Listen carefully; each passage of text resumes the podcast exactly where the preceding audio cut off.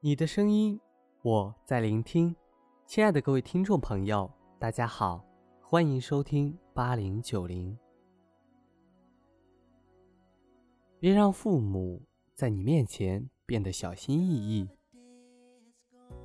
写下这个标题的时候，我的心是疼的。这是要逼着我们承认是亏欠父母的吗？打从出生的第一天起。我们便被教育要尊老爱幼，所以怎么可能会做出这样的事情？我们似乎还记得，当我们把碗里的青菜小心翼翼地挑出来时，总会听到妈妈如河东狮吼一样的声音冲我们喊道：“老师没教过你们不能挑食吗？不吃青菜会生病的。”然后根本无视我们一副哀求的神情。将整碗的青菜放在我们面前，如将军命令士兵一般说道：“今天不把这些青菜吃了，就不许睡觉。”可不知从何时开始，画风逐渐成了这样。当我们不在的时候，父母饭桌上的菜不会超过两个；可我们一回去，他们便瞬间化身神厨，巴不得将菜市场所有的菜都弄回家里。又是做鱼，又是做鸡，满满摆了一桌子，生怕有我们不喜欢的。你不爱吃西兰花，总说它是生的，这个妈吃，你吃这个。一边说，还一边将他面前的糖醋排骨和你面前的西兰花调了过来。可还没动筷，我们便说：“妈，我在减肥，不吃肉的。”第二天。饭桌上便是一片绿色。我们或许没有发现，曾几何时，我们的父母变得很听我们的话了，就如同我们儿时听他们的话一般。长大的我们，渐渐地从士兵变成了将军，在父母推开我们房间门时，会对他们喊道：“你们不知道进屋前要先敲门吗？”在无数打电话问我们什么时候可以下班，本来就已经加班到冒火的我们，会不耐烦地对他们说：“从七点到现在，你都打了五次电话了，你还让不让我做事情？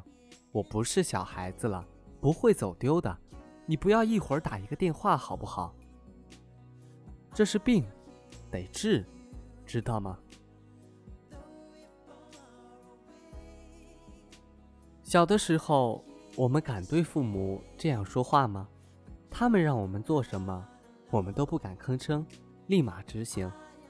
可是现在，我们长大了，独立了，倒变成他们在我们面前小心翼翼，不敢吱声了。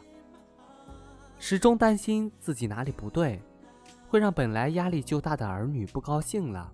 于是，他们对我们说话的语气，从最开始的命令。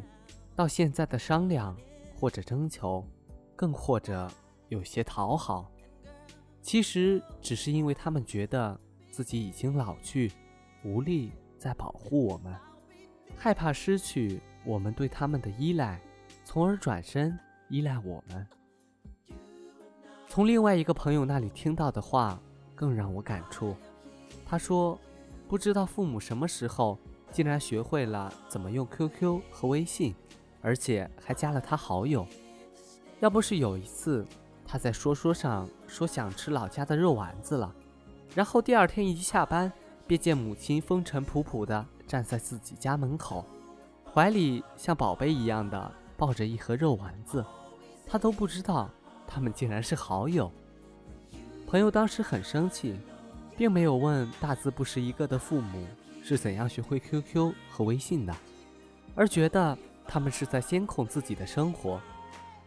他说，他至今都还记得，当他大声质问他们干嘛要偷偷加他好友时，母亲像一个做错事的小孩子一样说道：“只是想多看看他的照片，想多知道他的生活。”然后慌乱的、小心翼翼地对他说：“如果他不喜欢，他们马上就删掉。”朋友说，当时他心里愧疚的，都想自己撞墙死了算了。我们没有发现一向强势的父母喜欢和我们商量了，我们没有发现他们更喜欢我们喜欢的东西了，我们没有发现他们开始怕我们了。是的，不得不承认，当我们渐渐长大，父母真的在我们面前变得小心翼翼起来。可是他们依然爱着我们，而且还想一直这样爱着我们，所以才会那么小心翼翼。我们并不是恶人，也不是不懂孝道，可是我们为什么会这样呢？那是因为。我们在变大、变强，从之前的弱势地位变成了强势。我们总是不经意、没意识地说了那些话，做了那些事。可是我们不明白的是，当年的我们还小，终有一天会变大变强，而现在的父母只会越来越老，越来越弱。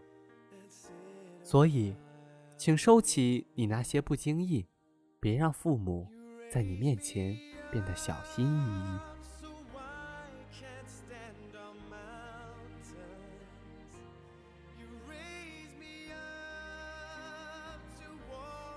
好了，今天的节目就到这里，非常感谢大家的收听。如果您喜欢我的节目，可以点一下订阅或者转发。在这里，希望所有的听众朋友都能理解自己的父母，都能和父母。相处的很融洽。这里是八零九零，我是 N J 老二，下期节目我们再见。